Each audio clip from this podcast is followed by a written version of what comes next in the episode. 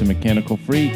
We're broadcasting live from somewhere in the nation's capital, an entire country away from overcast Seattle, Washington. That city of the future on the bleeding edge of neoliberal dystopia today, where in front of us, nine Supreme Court justices howl and squeal with mystified delight at the shadows cast on the white wall before them from the shapes of our hands. it's another week of Mechanical Freak. It's me, Colin. Greg and Munya are are with me as Hey, well. hey. Um, yeah. So how's it going, everybody? Doing good, feeling good I'm on a good feeling level. good. Feeling, Feeling good. I'm back on my medication. Let's That's always go. good. I'm feeling it. Uh, I'm not being troubled by that uh, heart arrhythmia that I've mentioned uh, to you all. I've had over the past year. Um, tell me, tell me what what type of guy am I? If like, what type of guy is this guy who takes so much of a, a common uh, supplement for so long that he uh, presumably like reaches toxic levels in his bloodstream and um, causes himself a heart arrhythmia, a minor one, but Ivermectin guy, I think. yeah, yeah, basically. Yeah, I guess I've been taking too much magnesium, like double apparently the normal like dose of a supplement, which you probably don't even need anyway. I was took it for reasons. Don't don't worry about it. Uh for like so long and um and then I thought because of other things that the arrhythmia might be from my medication, which when I gradually got off it because of that, you know, under doctor supervision, wasn't the worst thing in the world, but I kind of wanted it back anyway. And uh now I am. It's and it's kind of reminiscent of that time where between like 2012 and 2016 I juiced so much kale every day that I probably gave myself heavy metals poisoning um, causing like uh, brain fog and uh, and an aversion, a a reaction to gluten, possibly, which I guess is something that like health food uh, idiots all over America are suffering from because basically all farmland is polluted, and cruciferous vegetables, particularly kale. Soak like will literally clean all of the heavy metals pollution like thorium and cesium out of soil in like one growing. And this is fine if you like eat a normal amount of kale like in a salad once in a while but if you are juicing a a handful of it daily for 4 years um it can like build up in your brain and shit. And uh cause you problems i'm that appar- i'm apparently that guy So, so that's why the podcast is so good. yeah, because of the the brain damage I did to myself. Well, your body can process this stuff out, but not if but it builds up if you have too much. And um boy, I tell you what, and yeah, in a very similar way. Like when I stopped when I read that years ago, when I read about this and I was having these symptoms for a year before that, I stopped juicing the kale and like within a month or two, like my problems went away. And it's even more this time when I stopped taking the magnesium. Within five days my all my like weird heart arrhythmia like went away. Um so i am i'm just a fucking helpless idiot. I mean just like a, a health food store hippie uh, just out of control. Just totally self-destructive dude A i'm a fucking Robert i'm a fucking like i'm a steve jobs like i'm the the asshole who like eats fruit to cure his cancer basically well, you know, it's funny because Steve Jobs, when he was at Reed, like he was he was on that fruit tip for a while. Like his cancer one, you know, was like his last hurrah, but he's been on that since like college and maybe even earlier. And when he was at Reed, like multiple people at Reed said that one time, like he'd like walk into class, or you know, he rarely even went to class. So, like walked into like you know like a, a dorm room or something, and like saw him around, and he was just like his like face was just radiating orange because he'd insist on only eating carrots, and so like he'd just be walking around, literally looking like a walking carrot. like you know like because man's like just thought like it was like good and, and he also believed that um because he was on an all fruit diet that means he didn't have to shower either Oh well, that's because true. there would be no odor from all the you know Oh yeah.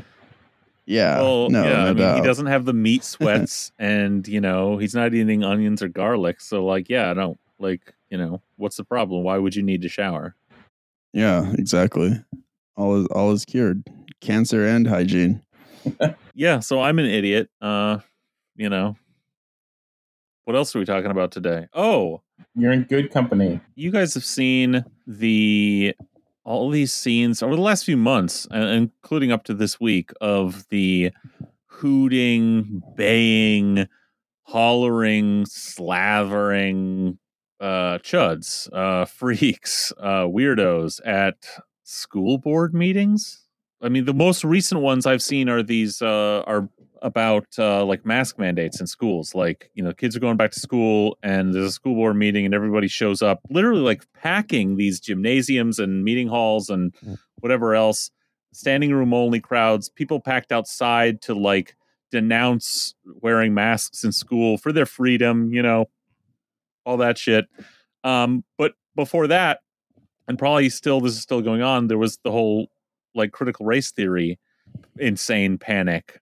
And I think today I want to like talk about that and uh then bring it bring it something closer to home and talk about like what the flip side of that looks like uh or what that like uh reaction on your school board looks like in a wealthy educated liberal enclave that you can't really blame on the same kind of you know trumpist mob Yeah. Um, so before we get into the critical race theory component of this, uh, it, we should maybe briefly mention you had found this tweet, Munya, uh, from Ron Filipkowski. Mhm. Um, to your point, Greg, about wearing masks, we'll link to it in the show notes. But basically, there's a woman addressing what we assume is a, a crowd of fans, t shirts off, um, people crowd surfing and stuff. and it says, says, woman wearing a mama, in quotes, t shirt at the Encinitas school board meeting says her Cubs, in quotes, will refuse to wear masks this week. And tonight, I'm simply here to tell you to unmask our children. We're done begging. In fact, we're done asking for permission. That's right. We are going to be unmasking our children today. That's right. The pandemic is over. The parents are done. We're done asking you, public servants, for permission. We are done. We're done asking you for for permission. The pandemic is over. We are declaring our freedom. boom Then she says she and, and her friends are running for school board. yeah, and this woman is um a former Miss California, and this is like in um in San Diego, and she like gives this impassioned like two minute speech on how you know like how dare you um you know totalitarian like psychos and sickos on the school board you know how dare you you know force our kids to wear masks We are declaring our freedom tonight. We do not consent to the lies, fear mongering, and abuse. You all know it's abuse. This is tyrannical leadership, poor leadership. None of you are willing to stand up for our children. This is why we are all here tonight, because we're fed up. We're done asking permission. We're done playing games. The pandemic is over. We are done. Andre, we're done. That's right. See the chairs that you're sitting in? We own those chairs. Mm-hmm. See these lights? We pay for the lights, mm-hmm. not you. And it was just like and, and while, while- the person like who's recording is like hyping up the whole time like mm-hmm that's right like doing this whole like snaps and everything um and it was just so fascinating to me because like it seems like i mean i've heard these talking points like from like other um places too and like even like um you know locally but just in different videos as well. And it just seems like a general trend where these you know people and you know parents are like kind of riling up and ultimately you know running for these um school board seats because you know these local public offices like they are pretty like thankless jobs. They're poorly compensated, and even when like things are going like well relatively or normal, um, you know, they they're not like the most fun in the world, but they're super super important institutions. So you know, I think like when this is happening, it's like curious because you know a lot of these elections are coming up. Like, what happens when all of these people start running um, for these positions too, um, and for like the school boards, um, which can you know drastically shape how, uh, what direction the school boards go in, right? And I want to let you know, Emily, you're up in 2022. Greg, you're up in 2022. Marla, you're up in 2022, and Jody, you're up in 2024. I know that myself. I would love to run for school board. Me too. And I know many, many mothers who are not ready for school board. Come in and replace all of you. And you like you were saying off mic, Munya, what all of these this like, you know, parks and rec on crank scenes are probably gonna cause a lot of these people, these doing these thankless school board jobs to just fuck off and be like, I'm not dealing with this shit anymore. Because why would I? You know? Yeah, yeah. The Orlando Sentinel um, even reported on this, saying that hostile school board meetings across the country are prompting members to ask, "Why am I even doing this?" And I think a lot of them, you know, will just quit. And a lot of these like positions usually like run unopposed in a lot of different counties, especially smaller counties. Yeah. Um, but it's like usually people who actually do, you know, have a genuine good faith interest in the in the school board uh in the schools themselves but Maybe. I mean, that certainly probably is a lot of people, a lot of places. yeah yeah of course they don't want to generalize there uh but you know from just like eating shit with the critical race theory stuff and now like with the mask mandates and like it's like having a whole gymnasium packed with those psychos it's like yeah a lot of them are asking why the hell am i even doing this? This is like this is like a, a nightmare right? Um which will end up you know freeing up a lot of those seats. Yeah, so our mama bears out there are doing direct action and looking like they might just get the goods, right? Like they're pressuring uh political establishment, they're showing up organizing in numbers. Uh and they may take power in a lot of these places. And that does sort of lead you to wonder like is it possible that's uh actually the whole point? It like obviously that is where we're going to go with the critical race theory stuff, but like it seems to me that's a very different one. that the critical race theories we'll get into is like this very nebulous like bit of bullshit, like right wing racist bullshit, but it's very like it's very weird and hard to pin down. The mask mandate stuff is like uh, could I mean some of these so, is it possible that finally with schools going back in some of these places that are not going to do where most of the kids are not going to wear masks, which is going to be a lot of the country, where no no kids in America are vaccinated with the Delta variant and how contagious it is, even among children. You could see. Oh, wait, did wait? Is this you had you had posted this, didn't you, Colin? Yeah, I've I've got it right here. So it was a CDC funded lab, and it predicted that in elementary schools without masks or regular testing, that seventy five percent of children might be infected with the coronavirus in the first three months of school. Fuck. I mean, that is that's going to be a lot of Jesus America. No masks, Yeah. no testing, no contact tracing, lax vigilance on like keeping kids out of school who are sick and or test positive, right?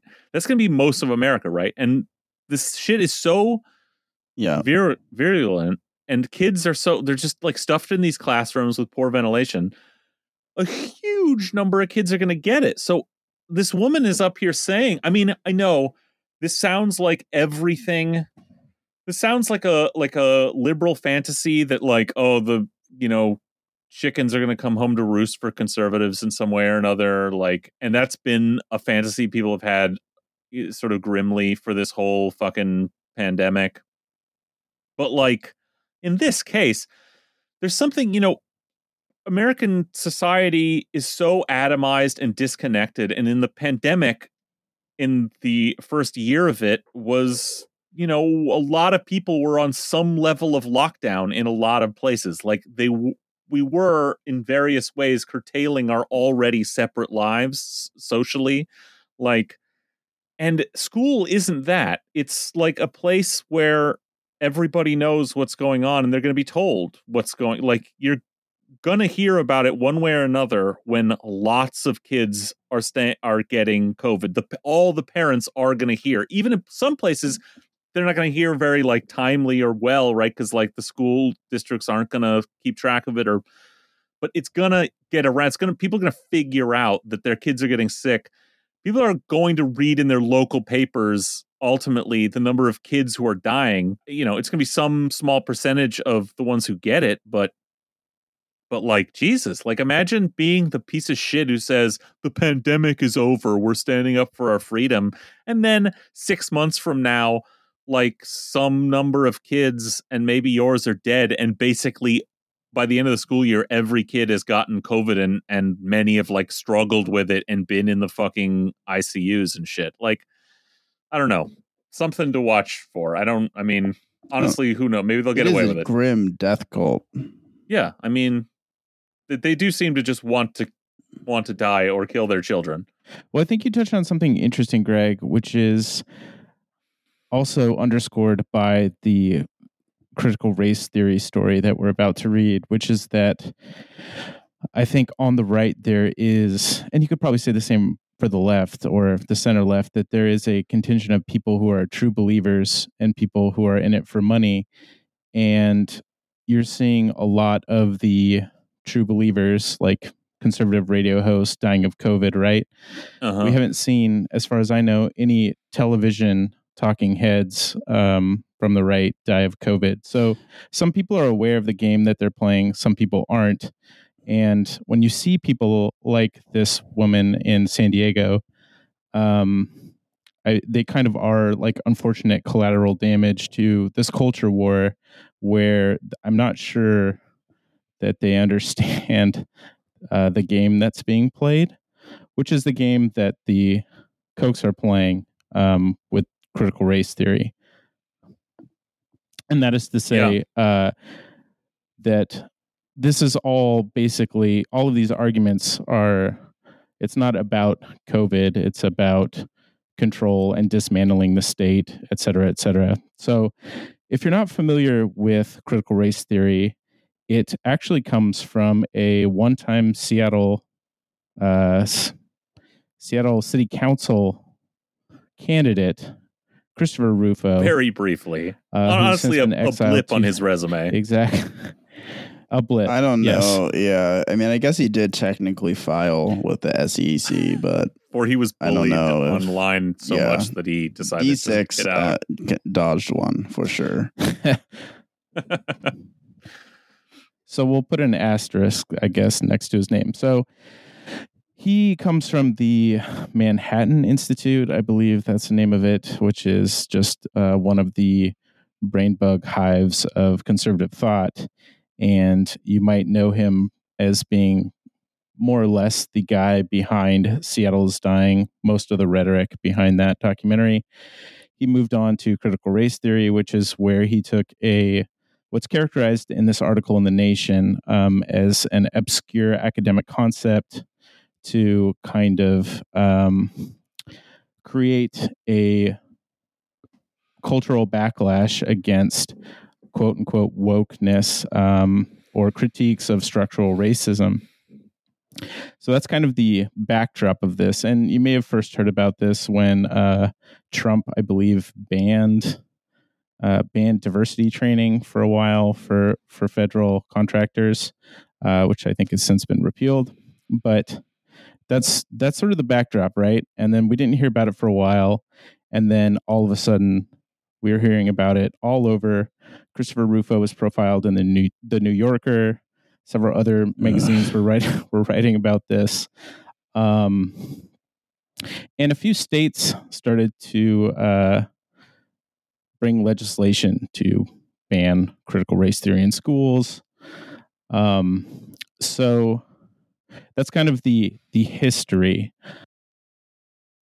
It is so wild to me that critical race theory as a concept became the lightning rod for the culture war because when you say obscure academic concept, it truly was like an obscure, like you know, useful like academic concept that people use, but it was like solely kind of in this academia. Like for that to suddenly blow up into and like to have a whole kind of um, backlash built around it and a caricature and everything, like by knowing what it actually is, is just very was very bizarre to see and can show that just really anything can be spun into because like I think after they just kind of lost the not, not they never had a plot to begin with, but it's just like the when you say critical race theory, any other like what we call like politically charged term, it's not even about what it even is anymore. It's like just really about the like the the made up idea that they build around that name, you know? And um so it was just like really fascinating to see that really play out in real time because truly it was solely it just within academic institutions. Yeah, I mean it's a good lesson. If you want to create a boogeyman, like find a real person. Like it can't be completely fake. You know, find a scapegoat. You know, an actual thing that you, someone with a birth certificate. You know, you know, start with a grain of truth. Yeah. Um, and this has been such a boon for Christopher Rufo that he has recently been tying this uh, critique to the fall of Afghanistan. Oh, Okay, that so- rocked. As you're wondering w- what he's been up to. Because So- I mean, like he also, b- b- by the way, before we even go into this, I mean, he visited the Trump White House to celebrate the Yeah. victory on critical race theory and like took a picture with Trump. So, like, I mean, like that's, yeah, he, and got that's COVID. like the extent and got COVID. His whole family When he got went- Oh COVID. God. when he went to the White House, he got COVID. Just like what a stupid ass country, man. Like that's if that's not quintessential to this shithole. Like I don't know what what it really Dude, is. but saying that that the Afghan people didn't have buy-in with the U.S. backed uh, government because we sponsored like gender studies in Afghanistan is man, it's. I mean, you got to give the guy credit for just like never letting up. You know, Yeah, he knows what he's doing, and he admits as much in that New Yorker Mhm. profile. But uh, so, as we've been alluding to, maybe there is some force behind this, and that's what this article is really about. And it's titled "The Radical Capitalist Behind the Critical Race Theory of Furor."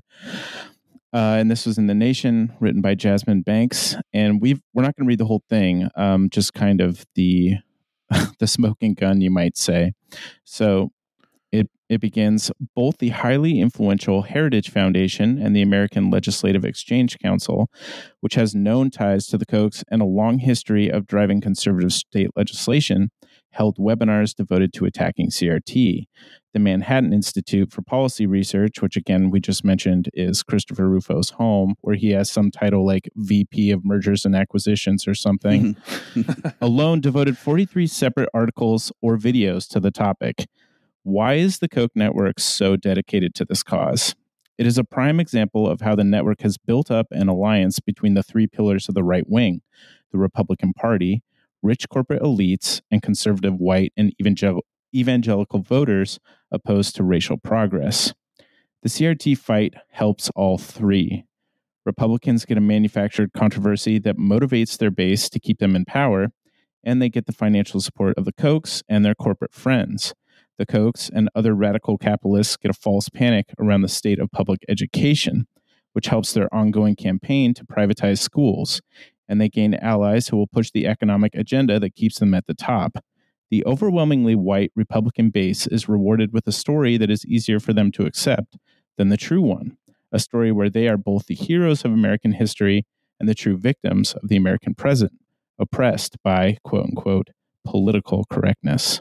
So all these hooting masses of like Trumpites in these insane videos you see in in these from these uh, school board meetings have been effectively organized for the purpose of taking control in schools uh, using culture war wedges. And you know what's interesting about the post Trump era is the mask's been pulled off so you can go back to the original American culture war battle, which is race. Like just you don't have to Yeah. uh cloak it in anything anymore. You don't have to blow a dog whistle. It's just racism. It's just a race war. Who's going to come out on top, you know, white people or everybody else? Who is like I think this article puts very eloquently like who is going to be the heroes? Who are we going to think as a society are the heroes of our society and who are the aggrieved victims, you know, right now as as the empire is crumbling.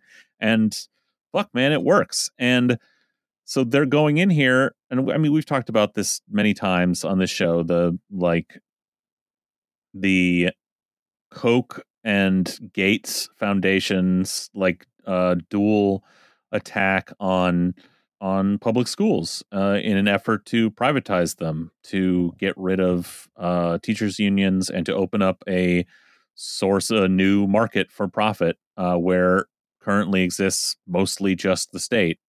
It's uh, it's very predictable. Like this is stuff. The details are coming out now, like about all the.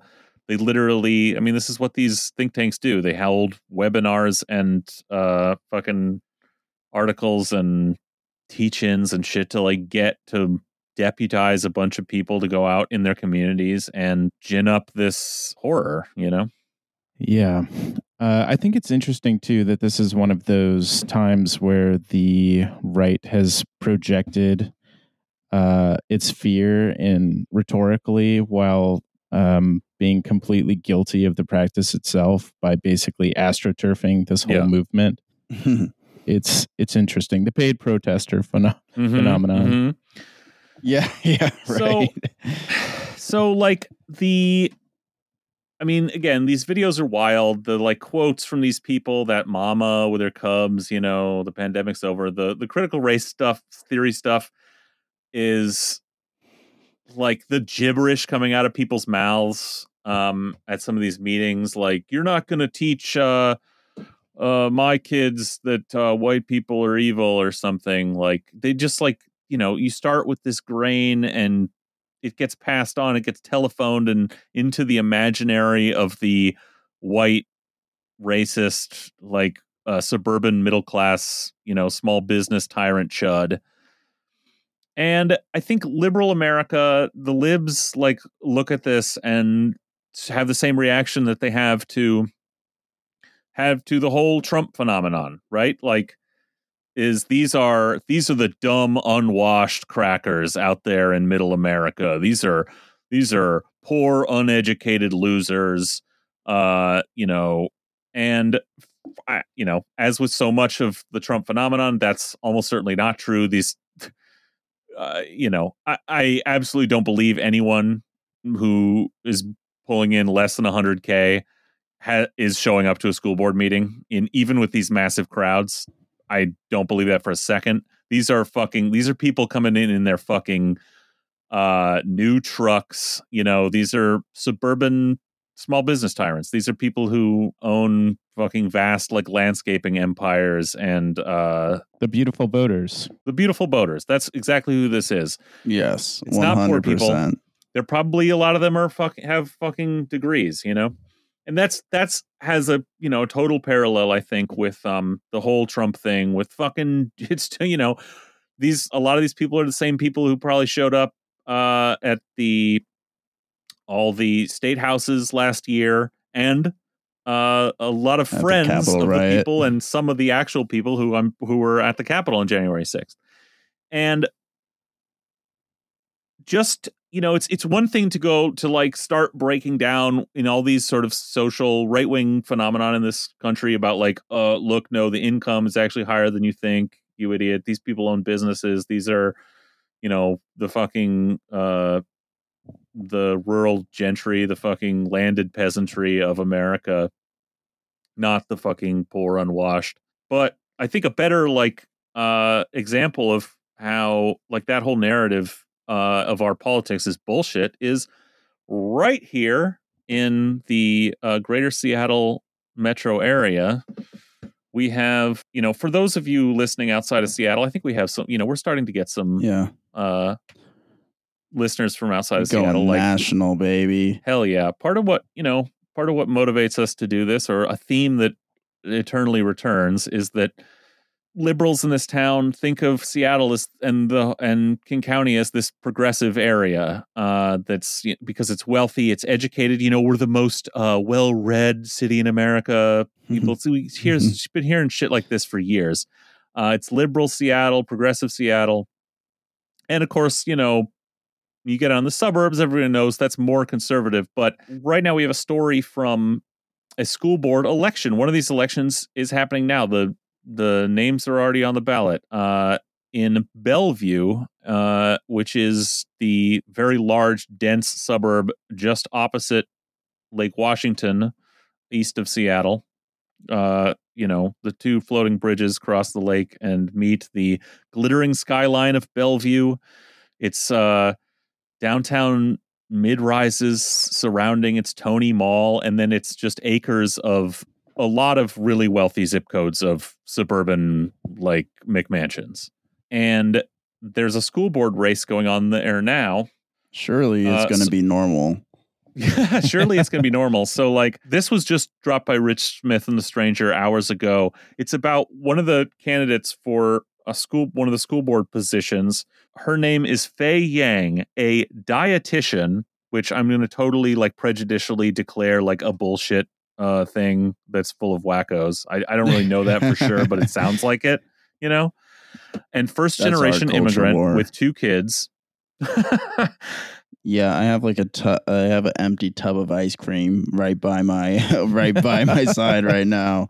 So uh Nice. you know, I think that that's bullshit too.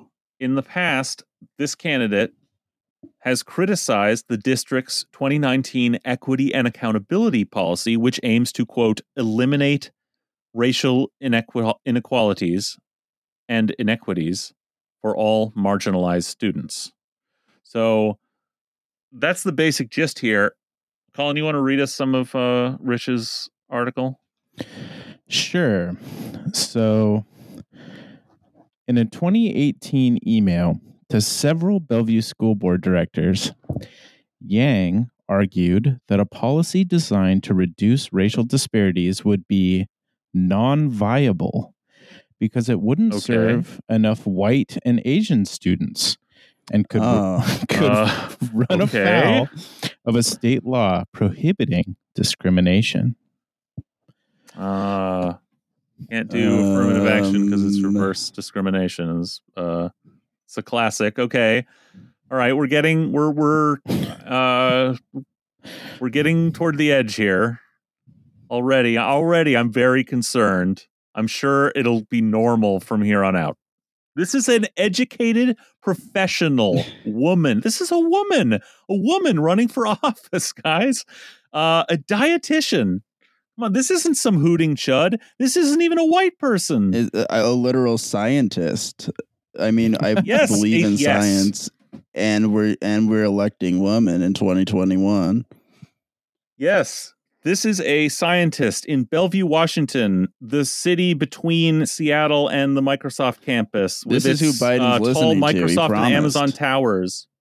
Yeah, yeah. Okay, so Freeman's Gulch. All right. just let's keep all that in mind as we read this. Though Black and Latino students in the district graduated at lower rates than white and Asian students, Yang argued that higher numbers of white and Asian students failed to graduate, and so trying to increase Well, I mean- graduation. it's a small numbers Yeah, problem. you know, is that- basically what Yang is trying to argue Yeah. here.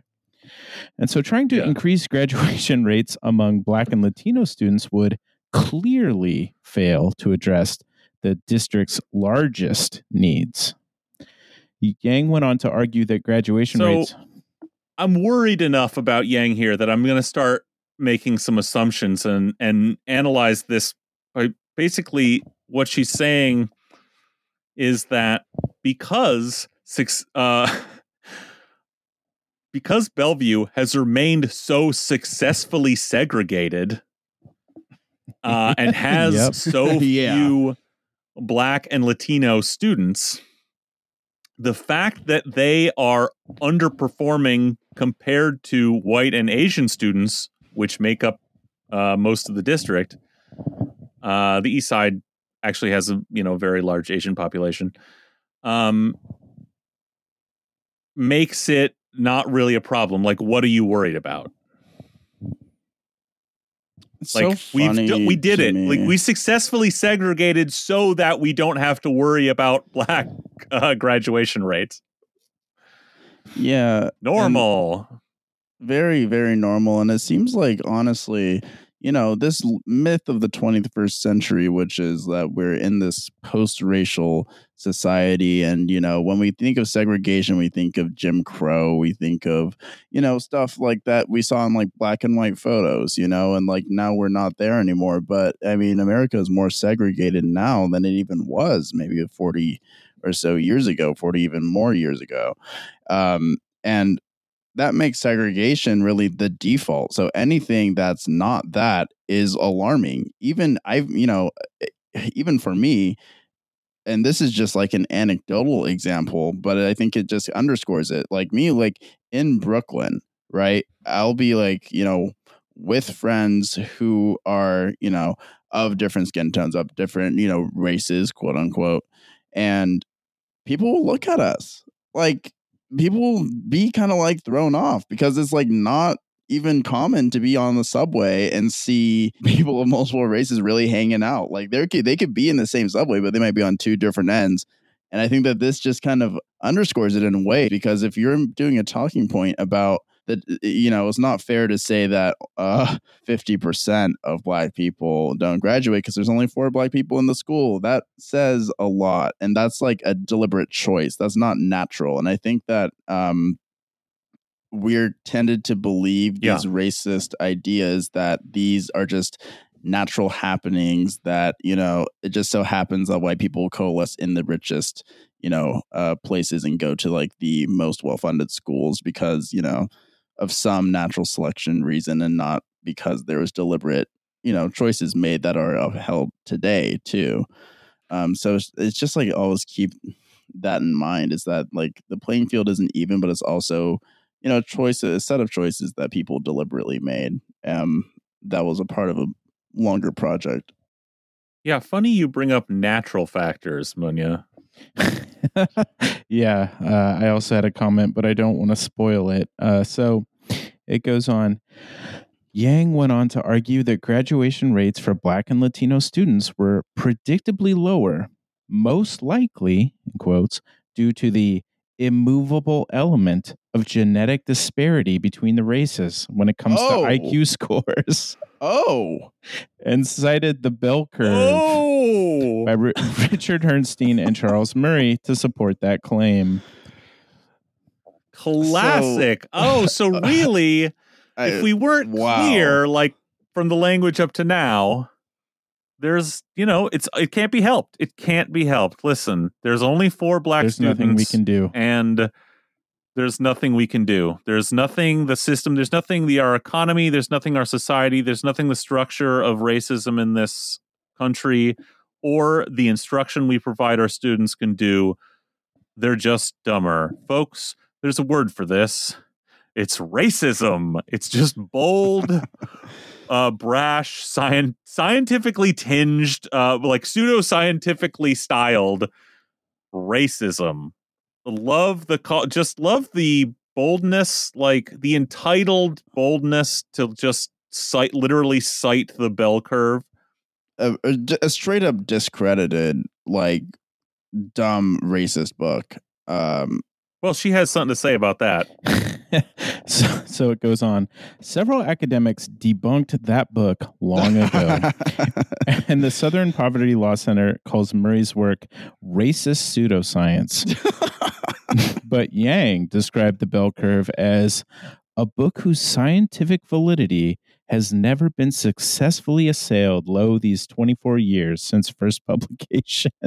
wow incredible so like literally i now i didn't just google this when i was trying to like justify racism go down some rap no like i'm a fan like yeah lo these 25 ye- these 24 years lo these 24 years that is a phrase since publication i mean this is literally her in writing folks don't write it down Okay. Just don't put it in ra- writing that you are a racist. this is like that's what I mean. Like we're in a new era where like it, it was understood for a long time that we were all supposed to be pretending, even the right, that we lived in a post-racial society. Like the civil rights movement basically worked. Yeah, it's like the liberal multicultural myth. Yeah.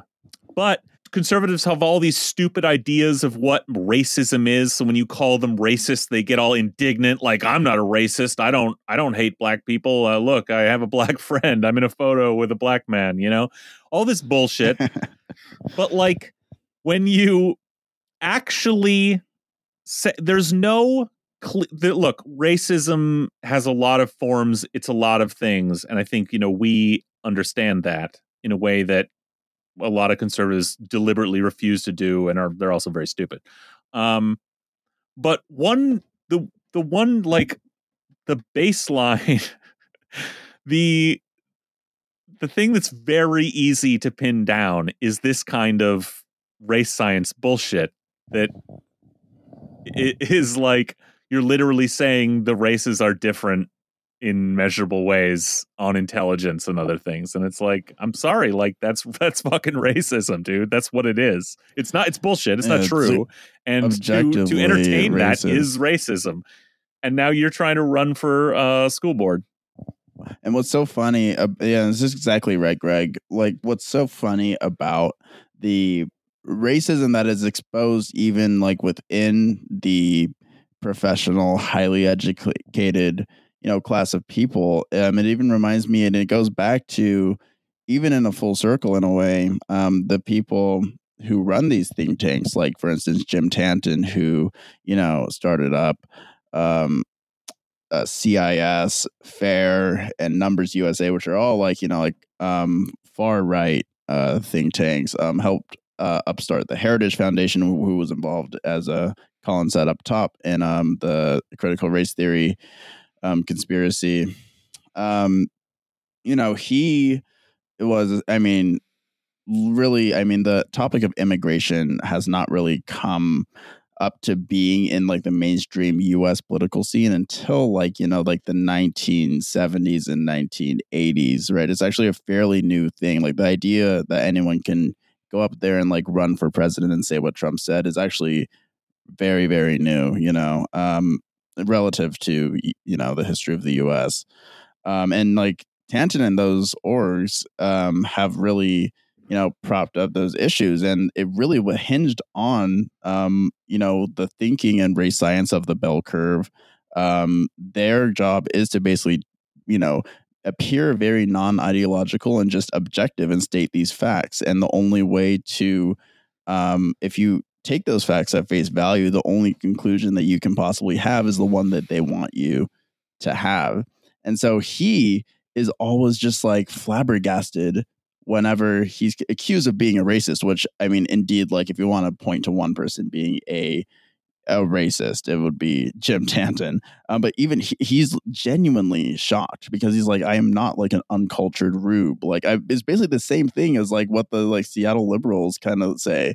It's like uh, I'm not one of those. Like, I'm not a racist. I I don't like you know. i'm like, not a racist i'm a race realist yeah, yeah, yeah, Don't yeah. They're that. race realists, right? Um, um, I, I'm just really interested in the Just size of people's real, skulls, folks. Uh, folks. Um, I'm just really concerned about Western civilization and the downfall of uh, of our culture. Uh, you know, it's like even these people who are clearly like right wing psychopaths, like, do not believe that they're a racist. look, this Yang lady just wants every Bellevue school child to have a set of calipers in their desk. They're gonna Yeah, they're gonna measure each other's skulls. That's why her campaign is selling a hat that just says genetics on the, the top of it.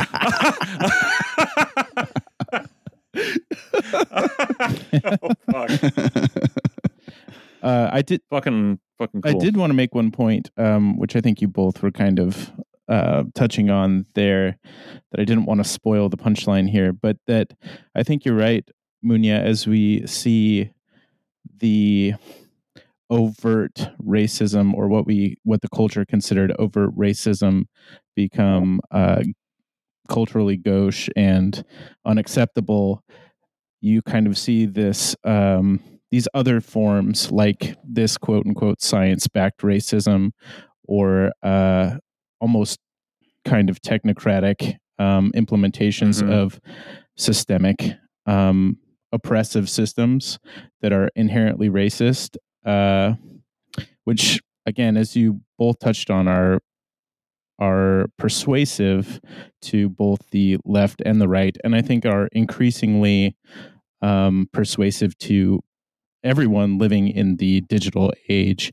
as we continue to put more and more trust in science and technology, which is unfortunate, but Yeah, yeah, there is there is a different character. So like I said, like, you know, we're beyond the dog whistles, and I think that's totally true on the right. Uh, In the professional liberal-ish, I mean, this person's a conservative, obviously, but like is playing within this, you know, you know, King County like bullshit liberal sphere. Um, I think in the professional milieu, the educated, the wealthy, you don't have you have there is still a layer of mediation for this racism. There Right. is something that they're clinging to in this case, and that you know it's this scientific racism. But I think it's I think I want to like put a marker down and say like that's not a dog whistle. They don't even. I'm not going to call that a dog whistle. Like that's that is just bald naked racism. They're trying to mediate it in a way they think is convincing, like to some people but it's not they're not not saying it. They're not not saying the racism and hinting at it through some other means. They're just trying to mediate it in some like you said scientific technocratic way. But i'm not going to even give them the credit of saying they're that's a dog whistle what this woman's saying. It's just racism you know? But yeah very different character. Yeah, one hundred percent. It's like yeah, pure distilled, and it's like basically just to make them feel good in a way. uh, But it's like just it's like shitty duct tape around what is like bald naked racism, like you said. Like this is like what it actually looks and sounds like. mm-hmm. So it continues. If Bellevue schools enacted the equity policy regardless of her wishes, Yang threatened to crowdsource money to retain a lawyer and sue the district. Oh boy, the go GoFundMe back at it again. It's always GoFundMe with these motherfuckers, man. in the name of true social justice. And the oh true hell yeah, the true we're was the real SJ Dubs. the true was underscored there, and uh, Rich notes that the emphasis is hers. It is outrageous that taxpayer True money would pay justice. would pay for what always seems the logical end of diversity programs that teach enmity toward white students. And in Bellevue's case, it would be used to weaken the alliance forged between the whites and Asians, who comprise the vast majority of this community, she wrote.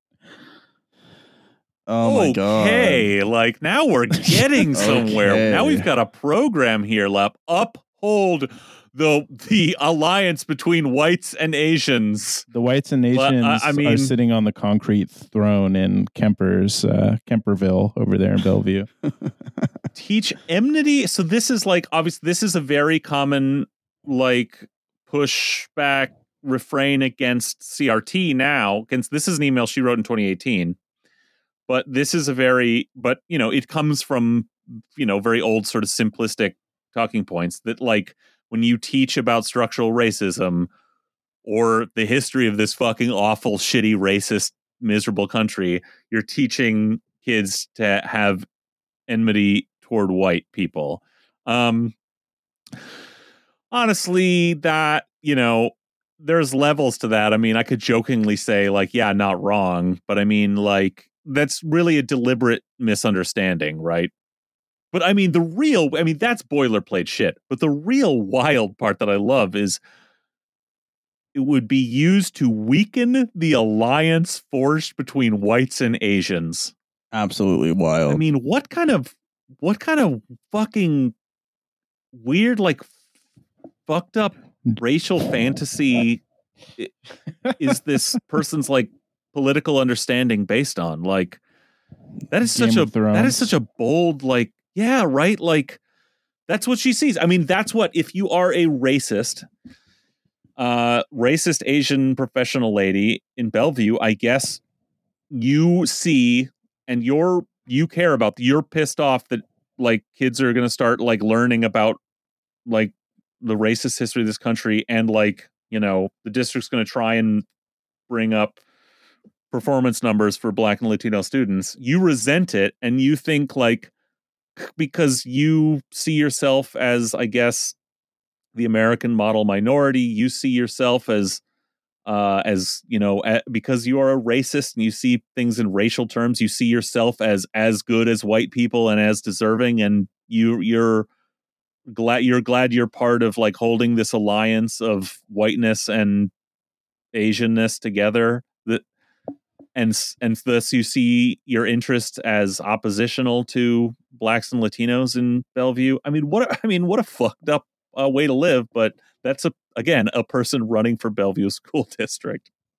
The, the in these the in the like the reactionary mind like and in like the nativist mind too because there is like a lot of like kind of like nativist current in this as well the whole idea the way that like w- they could s- single-handedly uh, well i guess like simultaneously think that they are both the supreme you know race that has been dominated in all of history that needs to be celebrated they are also the victims of history as well um, that are under attack and so anything Mhm. that they do whether that's kyle rittenhouse um, literally like shooting and killing people um, or or running racist milieu and um, you know the school board anything they do is to in their eyes they aren't under constant threat so by any means necessary is like to be um is to be celebrated right? Like to actually convince yourselves in some way that you are both Yeah,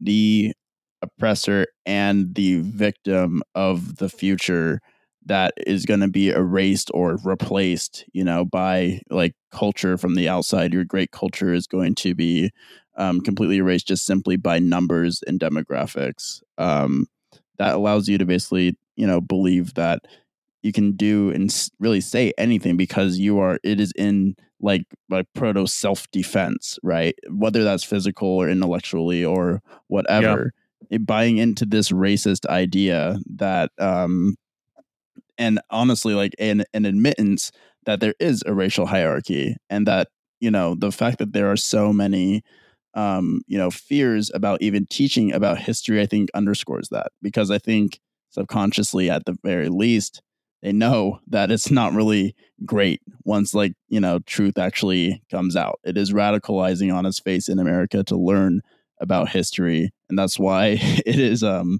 you know not really taught that much in schools or very resisted against with reactionary types like this. Well, and it's so interesting, like you mentioned, like that this has this, you know, this comes from this like nativist current, which is ironic coming from an Asian immigrant.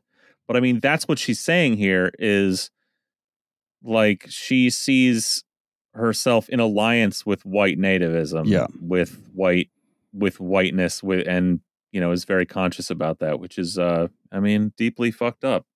yeah so many layers to unpack in that one sentence So there's a few other hits here from this lady that uh Rich uh pulled out for everyone to see. Yeah, there's it kind of ended with one that I think Brian would have loved. It says here after speaking out against the equity programs in 2018, she threw her support behind a petition to support Bellevue police in schools in response to other Bellevue parents leading an effort to remove cops from schools.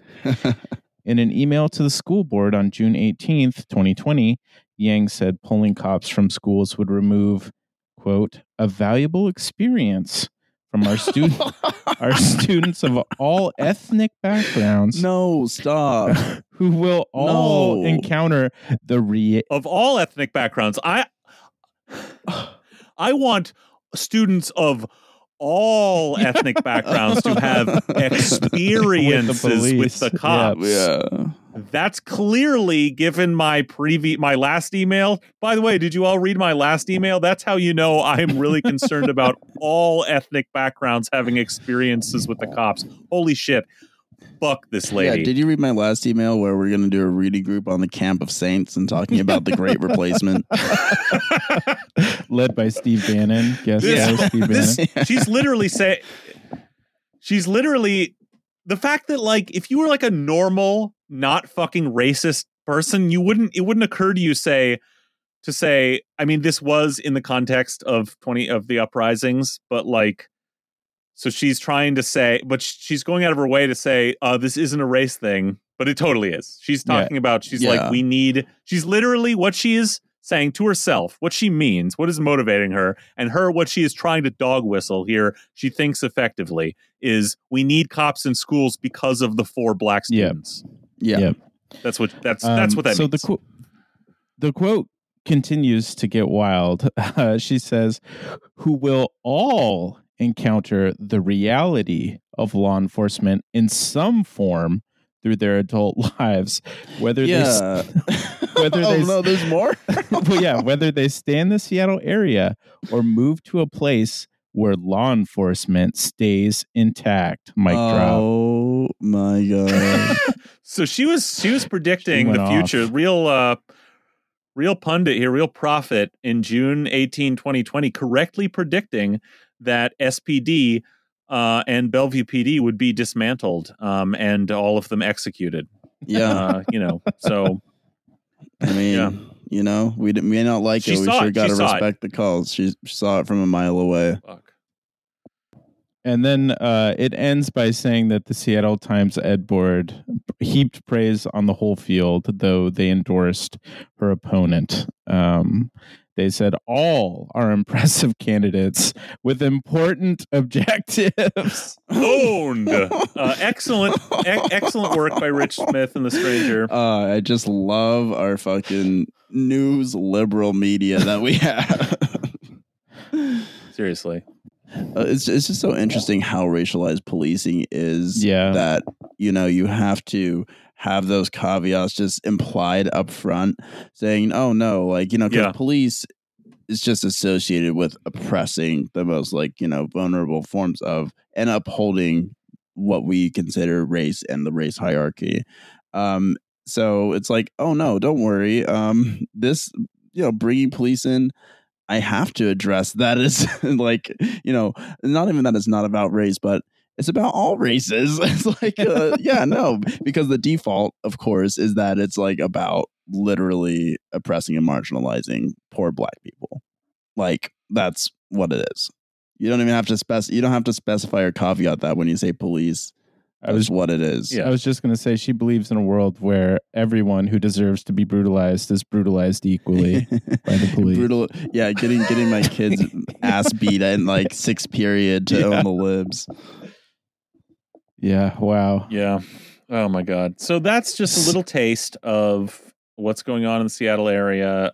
It's it's not just the chuds. It's not just the hooting, uh, unwashed, uneducated, truck driving, coal rolling, Diner eating. MAGA hat. It's uh it's not that. This is a an extremely wealthy, fantastically wealthy uh Seattle suburb with a fucking skyline uh and mansions an like, AMC mall. this is where Microsoft and Amazon people live The like, first time I've ever seen like a Lamborghini in person was in Bellevue, and I knew that whenever I could like see like really cool cars, it was never like really like in Seattle. I'm so sure you can see them there, but it's guaranteed if you go to Bellevue, you'll see like the cool exotic Mhm. sports cars and stuff. Like it is like a very wealthy enclave of um the greater Seattle area. It's Galt Gulch. yeah Um, so after all of that uplifting race science, we wanted to end on something um, even darker, which is the was it category four? Did I see that? Her I think so. Yeah, so Ida, when it made landfall yesterday, was a category four with 150 mile per hour sustained winds. Um, so if you don't know, uh, you probably do, especially by the time this comes out. Yeah, massive hurricane hit New Orleans and the Gulf Coast on the 29th Sunday. It's the definitely the biggest one to hit the U.S. since Katrina in 2005. Actually, 16 years to the day, uh, it made landfall. And you know, if you if you're maybe younger than us, than me and Colin, anyway, um, you know, it's possible you don't necessarily remember like Katrina that well, and so as we like think about the people who are without power in a large part of the Gulf Coast, certainly the whole city in New Orleans still is without power. It's horrifying because, I mean, as you know from COVID and just living in America, like those people are going to be fucked. I mean, like the way people in Texas were fucked this winter, just losing their power. Like there is no system that's coming for them to help. Largely, we don't know what the final like you know what the worst parts of this are going to be, but we do know that 16 years ago to the day, Hurricane Katrina hit the Gulf Coast, hit New Orleans, and is one of the great disasters in American history and one of the great sort of uh, revealers of the total dysfunction of this country. One of the great then crimes of the Bush administration. One of the great like highlighting incidents of the barbarity of American policing. One of the most important sort of case studies for this stage of capital we're in that is about you know seeking every opportunity of disaster and war to dismantle the state in uh, favor of neoliberal privatization. So, you know, they're they're different. They're going to be different. We don't know really what the toll is going to be on that city and the surrounding area from this one. It is not quite the same. Like I said, it was a category four, 150 mile an hour winds, but it only made it within the first like 12 hours, like 100 miles inland and a different path than Katrina. Katrina, when it hit, it was only a category three with 125 mile an hour winds. I mean, it's fucking fast enough, but it was moving a lot faster and it was a lot larger. Went 250 miles inland in the first 12 hours. It went over Lake Pontchartrain, uh, north of the city, which it then pulled water down from there to flood the city. So got flooded from both ends, basically. The storm surge from Katrina, which is when uh, the ocean level actually rises, was 25 to 28 feet. So like sea level literally rose 25 to 28 feet. You know, the first part of the story of Katrina and the horrors that went on is the is the levees. The levees were very old. They'd been poorly maintained, which, you know, it's easy to imagine like a, you know, st- state infrastructure falling apart, but this is federal infrastructure. It's maintained by literally one of the only functioning organizations uh, left in America to the degree that it is, uh, and that's the Army. The Army Corps of Engineers uh, maintains this kind of uh, builds and maintains this kind of infrastructure, and it had been left. It had been basically the funding to keep it up, like everything, like all our bridges in America, like everything else, was crumbling and was insufficient, and certainly insufficient for for climate change, of which Hurricane Katrina was one of the earliest like really salient things where people were saying like yeah this was very this is the worst thing we've ever seen because of climate change. Um though back then like you know there was still a lot of skepticism on in the news media about that shit.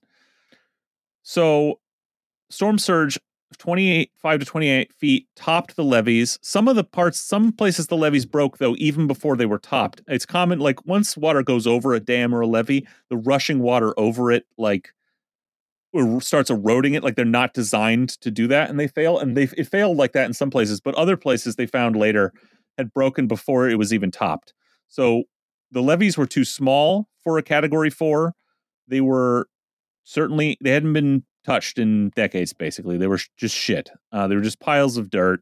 Uh, they broke between that storm surge and the the storm passing over Lake Pontchartrain, pulling water down from there.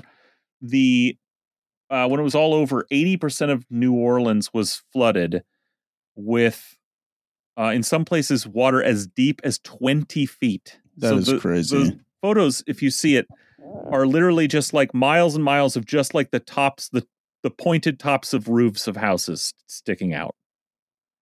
Um, and so that's the first failure, right? Like this is the legacy of the crumbling infrastructure of America since, you know, we started defunding everything uh since the Reagan Revolution. The levees hadn't been touched. Uh then there was this massive hurricane coming. Everybody knew it was coming. The National Weather Service knew it was coming, and the word was to shelter in place. and you have uh, winds and flooding that knock out power for everybody and flood. And people were stuck on the roofs of their houses, living in their attics with no food and no drinkable water for literally some people weeks. The preparation was basically nothing. The immediate rescue efforts were extremely lackluster. Then you have uh, people, uh, just thousands and thousands of people displaced, their neighborhoods destroyed. They flee the city to places like Houston. When people do start getting out on buses, because you can't live, the city is basically destroyed. It's basically like Atlantis. And key details part of the city is literally uh, below sea level that's why it has levees, and those tend to be the poorest, blackest parts of the city, of a very black city. Thousands of people are bused to places like Houston and are literally living in cots in convention centers around the whole of the South. The big one was the Superdome, where thousands of people were just like on cots living for for basically like months, I think. Yeah. This is the Bush years, run by a bunch of fucking crooks and like do, you know every agency staffed by fucking donors to the campaign, like fucking what the FEMA guy Brown what was his name something Brown.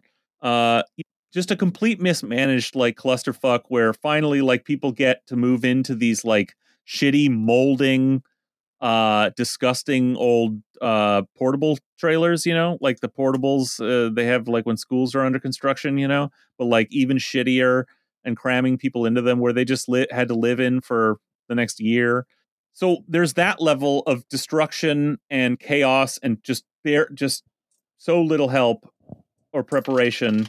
And then you have the the sort of neoliberal scam of it all where I mean if you want to read a good book about the Bush years, um Naomi Klein's uh The Shock Doctrine is is a good one because she uses basically the two great sort of crimes slash fuck ups of the Bush administration, Katrina and uh, the Iraq War, uh, and connects them to historical processes and histories and ideological fights, and, and it's it's really pretty good if you want to like a background in all of this. Um, and you know the the premise of that book is like is so perfectly exemplified in in Louisiana, where even from the fucking moment the storm hit, people are in the legislature in Louisiana in thing in the think tanks in the lobbying groups are all saying like hey look we took care of public housing in louisiana. There isn't it's all gone now. We finally we can redevelop that shit. We got rid of all the poors. Hey all the schools are destroyed. And the people the all the poor black people who were living in the city have been scattered around the south. And literally we bust them there. They have no money and no home. So they're probably not going to get back for a while. All existing power structures and communities have been destroyed, so we can rebuild it from the ground up, and we can and basically like New Orleans uh, school system was completely privatized. like it's the most like uh, charter school hell in the country. And the last thing to talk about, at least that springs to my mind, is the sort of string of police murders that came out in the aftermath, where people trying to flee the city from the sunken black areas across rivers and bridges into the nicer, higher white suburbs were stopped at gunpoint by police in riot gear, uh, New Orleans police, or from those suburbs, and told to turn around and go back into the flooded city, or they were just shot. Uh, I've got some, you know, some highlights here from um, uh, a NOLA.com article. I'll just read one. There's a bunch of killings and probably not all are known about. I mean, there's a lot of suggestion that a lot more people were killed during this time. The official death count of the entire affair from the feds is like 1,800 people. That is complete bullshit. Horse shit. Um, this is a good one. So, uh, September 1st, 2005. So, you know, three days after the landfall, when Keenon McCann was shot multiple times by SWAT team commander Jeff Winn and Lieutenant Dwayne Scheuermann. The officers said they spotted an armed McCann trying to ambush other law enforcement personnel, responding to reports of a band of criminals who had staked out a truckload of bottled water parked on the Claiborne overpass. McCann di- denied having a gun and sued the city. He was shot to death outside his home in 2008 before the case was resolved. So, picture a city flooded, its people, its black population abandoned in the sweltering heat, live like a lot of people are literally stuck in their attics without anything. You know, if you if you were out and you were black and and in a poor area of town and you managed to get out from the flooding and you thought to yourself, I'm going to look for bottled water to drink myself and maybe distribute to people who are dying, bottled water that's on a flooded truck that's never going to be sold at this point, you might find yourself uh, being shot by police for looting as a band of criminals who were staking out a truck full of bottled water. This, you know, Actually, this is what was going on. barbaric. yeah. And that, these are like the stuff that we like read and like see in post-apocalyptic films and literature. Like that is the scenario that we see and it happened right before our eyes in Katrina. And I think it should also be emphasized here just quickly that this was um, racially politicized in media coverage where you would have photos yeah. of white uh, New, or- New Orleanians who were stranded or trying to find things to eat or taking things, and they were characterized as trying to survive. And then you would have black people who were looting. Um, and this was all over Mhm. the media at that time. Yeah, no, that's a that's a really good point. So this hurricane's a little different. Higher winds, seems to be less water, and in the intervening time, the levees were rebuilt and built higher and stronger during the Obama years. Because I mean, so many things like fail and yet don't improve, right? But like at this part, because the army still functions as an institution and has like pull, the Army Corps of Engineers was se- severely embarrassed and ashamed of this, and so it actually got done because they wanted to do it. They wanted to go and, and rebuild the levees. So the levees have not failed. Um, because overall it seems like the uh there was less water, less storm surge. It didn't go over Lake Pontchartrain and went a different area, so it didn't have that water. So there's flooding, but way less flooding, but higher winds. So still people are trapped without power, no air conditioning, it's sweltering hot. And then I was reading a uh, I think a CNN article or something, and they quote this guy, uh, Ramsey Green, New Orleans Deputy Chief Administrative Officer for Infrastructure. He's talking about like how, oh, thank God they didn't fail, so we're doing okay here. Emphasize emphasized the upgraded levee system on Saturday ahead of the storm. Quote, this is a different city than it was in August 28, 2005. In terms of infrastructure and safety, he said at a news conference. Yeah, I mean it is in terms of infrastructure and safety because they did rebuild the levees, but um, it's also just a different city because that the sort of hollowing out that took place meant like a lot of people never returned, and a lot of people never, a lot of the black residents in New Orleans never came back. Their communities, their houses were destroyed. Many people did eventually, though it took people years. Uh, people were living, you know, in trailers somewhere or with family in other cities. And finally, like some people got back, but basically, a an American city was basically destroyed and, uh, you know, then deliberately allowed to collapse and be taken over and privatized. So it is a very different city uh, in a lot of ways. So, but that brings us to the mayor and police chief of New Orleans. Uh, just uh, yesterday, I believe. Yeah, when this was going on, or maybe this is early this morning. Oh, yesterday evening. Yesterday evening, uh, a few hours after landfall. This is what they had to say. Not a time to venture out throughout our city at all. It's unsafe. Chief? Yes. I will echo the same. Without power, that creates opportunities for some, and we will not tolerate that. We will implement our anti-looting uh, deployment to ensure the safety of our citizens, ensure the safety of our citizens' property. And as the mayor also stated, because it is dark, because it is without, we are without power, we need to be vigilant because you are traveling in an area which you will put yourself in danger, which ultimately will put our public safety members in danger. So Wow. please shelter in place and we will get through this together. So after all of that, they and with the history of Katrina, they are concerned with looting. The police are saying, um, yeah, fuck this whole evacuation thing. Forget the fact that we evacuated like 100,000 people affiliated with the US or US citizens from Afghanistan just a few days ago and, you know, ended the war in Afghanistan effectively today. Um, so I mean, proving that they are able to do a mass evacuation, which is not even in the discourse or even the cards. Um, the police truly are there to say, please do not go to the Nike store and break windows. Please do not go to the Target and like get some food. Yeah, I mean the whole thing the thing is longer and it's that's literally it. It's just talking about look, the power's out, so everybody continue to shelter in place. Stay in your homes. You know you're gonna be flooded in and like you're not gonna have access to anything.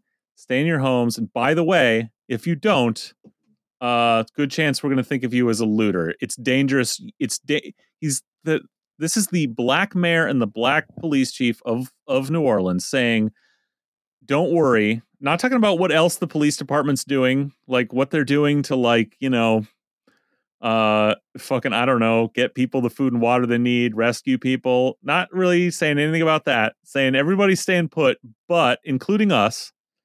But we will be sending out our anti-looting uh efforts. And by the way, if you go outside, it's not just dangerous for you, but you're endangering our public safety personnel. So that that was the key for me. It's basically saying like if you're out on the street when we've ordered this, you're putting they're already having their mind you're that you're a danger to us. If you're they're that means they're walking around going like if someone's out on the street disobeying the order to shelter in place, they're a danger. So you, They're fucking their they're fingers are on the fucking life. triggers. They're they're uh, Yeah, fucking disgusting. automatically fearing for life, which means basically we're gonna do like a RoboCop style execution on you if you go outside. Cool. Yeah, basically. So I'm sure there's places to donate. I'm sure there'll be ways to help uh, over the over uh, probably the next weeks uh, to the people of New Orleans and and the rest of the Gulf Coast. Um, but uh, yeah, climate change, folks. This is what it's about. Every one of these events is going to keep just destroying the wealth of society, but it's going to be, it's you know the the rich people are going to be okay. It's they're going to ground. You are going to be ground into dust. Society's going to collapse. You, it's going to be t- your every all this. The public wealth is going to be destroyed, and what's left to rebuild will be privatized and owned by the rich. And um, you can go fuck yourself. pretty grim. Um, I wanted to recommend uh, an article that I had read in July about somebody's firsthand account um, who was from Louisiana and what it's like in the aftermath of a hurricane. It's called Where I Was From by Lauren Stroh in Oxford American. Um, I'll put a link to it in the show notes, but it's a pretty powerful, uh, very short piece um, about her experience. So, uh, I think that was it. So we have one patron to thank. Tom Dallas, welcome to the Let's Freak Fold. go. We're very happy to have Welcome, you. Tom. That's not a real person. uh, very real name and person, Tom Dallas, new best friend. Um, Mhm. Say hi to Brisco County Jr. for me. uh, if you want to be like Tom, you go ahead to our Patreon account and sign up for five bucks a month. You get all kinds of goodies. You get an extra episode every week, and sometimes you get extra, extra episodes if we're feeling generous. And there's a whole back catalog. So you have a lot of catching up to do. Um, go check that And out. We have a Discord as We well do, for yes. our patrons, and it's which is now getting hot. it is getting hot now that we have Cerise's help from Big Soy Yeah. Naturals. we we we're uh, we're spending all of our Patreon money actually on consulting fees for Cerise.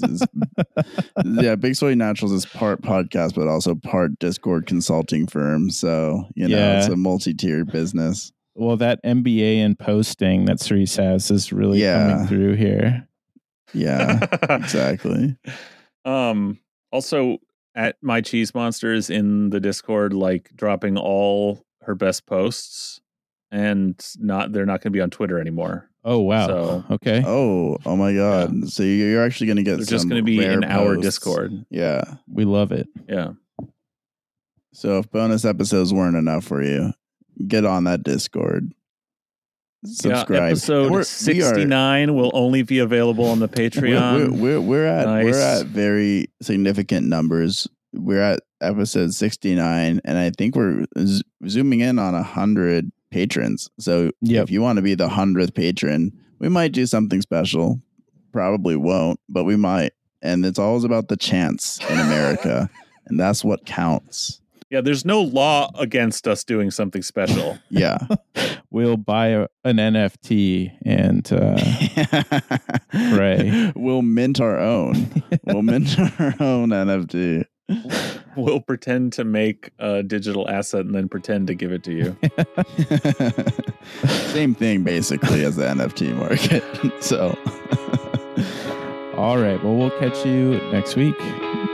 Bye. Bye. bye